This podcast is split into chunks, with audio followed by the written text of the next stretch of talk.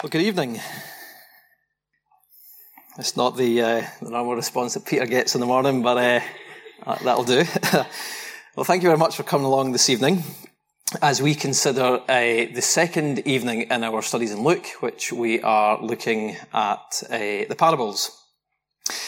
And I want to start by telling you a story, as is, uh, as I guess, customary in the start of the sermon. We uh, tell a story just to get you to understand exactly what we are going to speak about tonight. And the story I want to tell you about is about coffee. Not the coffee that you're drinking in the cup, Sabina, but about a barista. In, uh, way back in 2008, there was a barista, a about 51 years old, and she donated a kidney to one of her regular, long-time uh, customers in order to save her life. Our customer was a 55 year old, similar woman, 55 year old, who Upon having a chat with uh, this girl Sandy one day, she explained that she needed a kidney transplant and that neither her husband nor her son was a match and therefore couldn't donate their kidney, meaning that they could not save her life. Now, without hesitation, Sandy agrees to do the blood test to check if she's a match and I think the amazing part of the story is that she ends up being a perfect match. And Sandy donated her kidney to this customer called Anna Marie uh, in the Virginia Mason Medical Center a few weeks later. And after that, a few weeks after that, she was back to 100%, she was back to normal. Now, anyone hearing that story would indeed say that Sandy has, was a good Samaritan. And I think we all understand what is implied by that. But if we look closely, we see that Sandy didn't just give a small drop out of her abundance or a few pennies in a jar. Instead, she selflessly gave her own body, literally, in order to save another person's life. And Anna Marie's life would have definitely been saved, and more than that, she would have been transformed, literally. And I'm sure from that day forward, she would have been grateful, she would have been thankful, and anybody that she bumped into, she would have told that story about such an amazing encounter and such an amazing person. And that is an amazing, incredible story indeed. And I think we would all say that that is a picture of a good Samaritan. But tonight we're going to look back at the original story that uh, Alistair read for us tonight about the Good Samaritan. This, the story that has ended up being an everyday phrase for all of us. But I want us to look at what Jesus wanted us to learn by his inclusion in Scripture. You see, this parable is probably one of the most familiar parables that we know. It's often used just in reference to anyone who does a good deed. However, as we focus on the details, we'll find that it's more than just a story about generous kindness. And maybe the central point of the message is slightly more obscure than we first thought. Now, I haven't done three catchy headings, but I do have three points that I want you to think about. And the three points are this. Number one, what we cannot do, which is fairly easy and, and uh, simple to remember. The second point is what we must do, and the third point is what we should do. So they're fairly straightforward. What we cannot do, what we must do, and what we should do. And these will help, and Alistair mentioned there that we're going to have some questions after uh, the message. These will help in uh, the discussion, these questions. But before we do that, let me just remind you what a parable is. So I think if you were brought up in a church or you went to Sunday school, you'll have heard a phrase like this. A parable is an earthly story with a heavenly meaning. In other words, it's a true to life story uh, that is used to illustrate or illuminate truth. It is true to life, even though not all of the parts might have actually occurred in the way that they're presented. But the situations are very relatable to us and about everyday things that we experience, but they are used to demonstrate a spiritual lesson. Our Good Samaritan is is in that, right? It's, it's classed as a parable, which means it may be one of these two things. It may be purely illustrative, or it may have actually been an event that occurred in which uh, it's been referred to. In either case, right, it doesn't necessarily matter because the story is used to illustrate a truth to the man who was asking the question and to those who were listening. So in order to, in order for us to understand that parable a bit more, let's look at the context. So, this appears to be a fairly normal scene in, at the start of the uh, reading in verse 25. Jesus is teaching and debating with the people that followed him, and in that crowd, no doubt, would have been some scribes and Pharisees and lawyers, etc. Now, unlike what we have here, whereas preacher stands up and preaches, and you guys are sitting, and it's, it's you know, replicated all through academia, the same kind of format. In them days, it would have been, most of the people would have been sitting down. And if somebody wanted a question, they would have stood up and they would have addressed the teacher uh, the question that they wanted to ask. Now, the individual that posed the question, we should note, right, as a lawyer, a learned man. The King James writes this, a certain lawyer, which might mean that he had form for this, that he'd done this before, that this was one of the, one, this is one of the ways that he uh, engaged in debate. And more than just a general lawyer, I think we should note, but specifically somebody who would acutely understand the law of Moses, which is the Jewish law. He asked Jesus what would seem to be a fairly reasonable question. He asks this, Teacher, what shall I do to inherit eternal life? However, before we consider the question, we should note, and it is noted in the Word of God, that it specifically tells us that the lawyer was trying to put Jesus to the test. Now, we don't know whether this was a topic of never-ending debate in the, in, within the Pharisees, or he had a specific gotcha moment that he was looking to trip the Lord Jesus up in. But we do know that people came often with that intention to trip the Lord Jesus up in the words that he uh, spoke. Now, interestingly, the man asked what he could do to inherit eternal life. And I think this is the key to understanding the parable. This key question that he asked about what he could do to inherit eternal life. Other Pharisees and rulers come, we read that in Luke 18, where the young ruler comes and asks, Nicodemus comes in John 3. And although maybe probably slightly different motives, they pose similar questions. Now I wonder, in the audience tonight, if we have the same questions. Very similar questions, because it seems like a fairly obvious question. But I wonder if you have the question in your head tonight that says this, how can you be right with God? What must you do to be saved? What is it, what is the means by which the sin that separates us from God can be removed? Can you have peace with God? And how do you gain that? Relatively simple questions. But Jesus doesn't answer this question that the lawyer poses immediately. Instead, he asks him another question. And quite rightly so. This man is an expert in the law, so he asks him what the law says.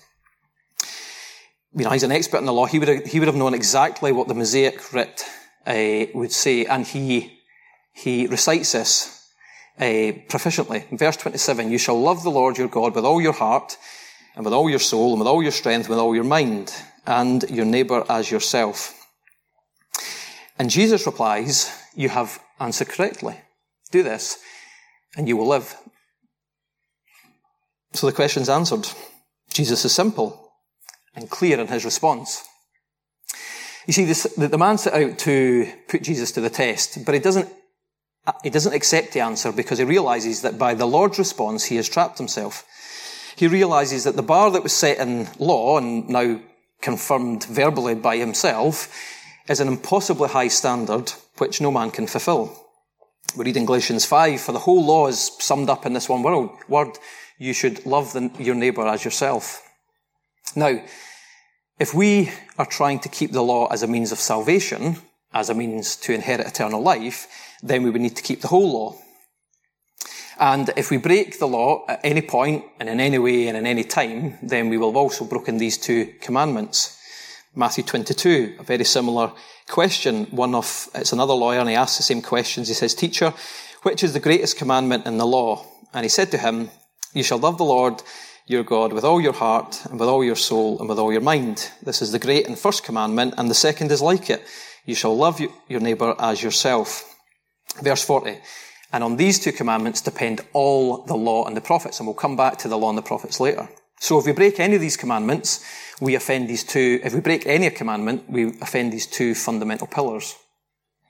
Now, anyone, everybody knows, and watch what I'm saying because uh, maybe a lawyer in here tonight, but everybody knows that lawyers don't like to be caught out. They are expert wordsmiths on their interpretation of the law, on technical differences of an, an understanding, and they like to get themselves out of spot of bother by that. I'm sure we could all smirk uh, just at the recollection of quick thinking lawyers who have used you know, a technical nuance to excuse us from a speeding fine or such like. Well, the lawyer's response is just that. He seeks to justify himself and he asks, well, who is my neighbour? Define the terms of this high bar that has been set. You see, Jewish teachers normally refer to the neighbour as their fellow Israelite. And this lawyer is looking for a technical or maybe a hypothetical interpretation that, that allows him off the hook from fulfilling what the law requires. It's a curveball, and we can all relate to that. You know, when, when you're backed into a corner in a debate, you, you often, often what comes out is this, a comment about, you know, what about this, or what about that, or what about the next thing? A curveball to, to get away from the question that was actually asked. Now, I wonder if we do that with scripture. I wonder if we hypothesize or look for technical arguments that neither build us up as, as Christians or draw us near to God. The devil did that uh, to Eve in the Garden of Eden when he asked her to consider the words of God in a different way, and he caused sin and separation to enter into this scene of time. Now, speaking of time, I am t- 10 minutes in and we've not even got to the parable yet. So, uh, but let's just look at that parable then, right? So, and uh, before we do that, I'll just read it again for us. So, verse 30, Jesus replied, A man was going down from Jerusalem to Jericho, and he fell among robbers, who stripped him and beat him and departed, leaving him half dead. Now, by chance, a priest was going down that road, and when he saw him, he passed by on the other side. So likewise, a Levite, when he came to the place and saw him, passed by on the other side. But a, but a Samaritan, as he journeyed, came to where he was, and when he saw him, he had compassion he went in to him and bound up his wounds, pouring on oil and wine. Then he set him on his own animal and brought him to the inn and took care of him. And the next day he took out two denarii and gave them to the innkeeper, saying, Take care of him, and whatever more you spend, I will repay you when I come back. Which of these three do you think proved to be a neighbour to the man who fell among the robbers? He said, he said, the lawyer, the one who showed him mercy. And Jesus said to him, You go and do likewise.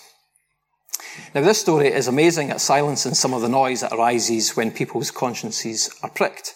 You see, the scandalous outcome of this scene is that the one who the Jews hated, they cursed and they spat upon, namely the Samaritans. You'll remember the story well. You remember the story well at the well of uh, where it says the Jews had no dealings with the Samaritans. And yet here is a Samaritan helping a Jew. If this had been a Jew helping a Jew or a Jew helping a Samaritan, it would be easy to be blown off course with further questions about the divides of these two people. But Jesus answers the man's first question for the second time at the end of this parable. The man's question was, What must I do to inherit eternal life? And Jesus answered is, love your neighbour like this. Not just as a one-off, not just to the people that you care about, not just to those who are like you or those who can repay you, not just when it's convenient and not just when others are watching. The law demands that we should love our neighbour as we love ourselves. And if we were in that situation, we would do the exactly, we, what would we do for ourselves? We would look after ourselves, we would have patched ourselves up, we would have got us, gotten us to that inn, we would have recuperated, etc., etc. That is what the law demanded. The neighbour in this, the neighbour is to the wounded man in this parable is the one who acts and the one who shows mercy as required. And, and is required to do exactly for your neighbour what you would do for yourself when you're in need. Now, there are some points that help us appreciate the depth of lesson that Jesus is teaching, but the central point is this, that we cannot fulfill the requirements of the law, and therefore we cannot earn or gain eternal life in this way. This is what the parable is teaching. So my first point that I said about what we cannot do, we cannot inherit or earn or gain eternal life by observing the law because we cannot keep the law. This is the theology of works. But our good works, as mentioned and uh, as written in Isaiah 64, says that all of our righteous deeds are like a polluted garment. So we must conclude that eternal life is obtained by another way. And this is where, as we, when we go back over the parable, we see a deeper theme, which helps us see that the Good Samaritan is indeed a picture of the Lord Jesus. It's maybe not immediately apparent to the hearer, but the picture is there. And I don't want to force the parable as maybe some of us have heard in the past, where we where we assign some kind of attribute to every single little part, part of the, the parable. But I think in its interpretation, there are some good points that can help explain the good news or the gospel that concerns the Good Samaritan. You see, as sinful man, we can't, we can put ourselves in the place of the man who is beaten up, unable to help ourselves when it comes to our spiritual salvation, because we cannot keep the law. The road from Jerusalem down to Jericho can be seen as moving away from the temple and symbolically then as moving away from God.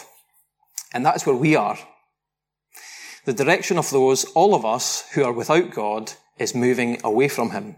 And as sinners, this is a picture of us away from God, unable to help ourselves, and require some other person to intervene. Now, the two that pass by who were unwilling and unable to help are often referred to as the two that I mentioned earlier, the law, meaning the priest who passed by, or the prophets, meaning the Levite. Neither of which could bring about salvation. Although, as we know from other parts of scriptures, both of these were supposed to bring us to Christ, to the Lord Jesus, which leads us to the Good Samaritan. That is, the Good Samaritan is an amazing picture of the Lord Jesus. He saw us in our need, unable to help ourselves, unable to keep the law, and he had compassion on us and he intervenes. Romans 5 and 8 says, But God shows his love for us in that while we were still sinners, or another version would say, while we were yet without strength, Christ died for us. The Samaritan comes right down to the place where the wounded man lay and provides exactly what the victim needed. Notice the tenderness in which he cleans the man's wounds, where he pours in wine, which will be used to sterilize and clean the wound, and he pours in oil, which would be used as a barrier to stop infection and reduce inflammation. He gently lifts the casualty and provides for him transport, food, and shelter so that he can recover. The Good Samaritan covers all of the costs of all of this, knowing full well that the injured party had nothing to offer him in return. A true picture of sacrificial love. The Lord Jesus sacrificed himself in the ultimate act of compassion and love to grant to those who believe in him eternal life. He has provided the way and he has covered the costs. And my second point was this and I don't need an interactive audience, but it is what we must do.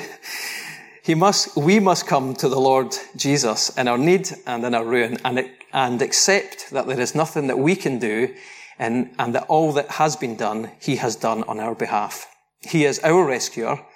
He will heal our wounds and He provides for our eternal future. Which leads me on to the third point, which is what should we do then? Now, this is an exhortation to those, an exhortation to those of us who are saved.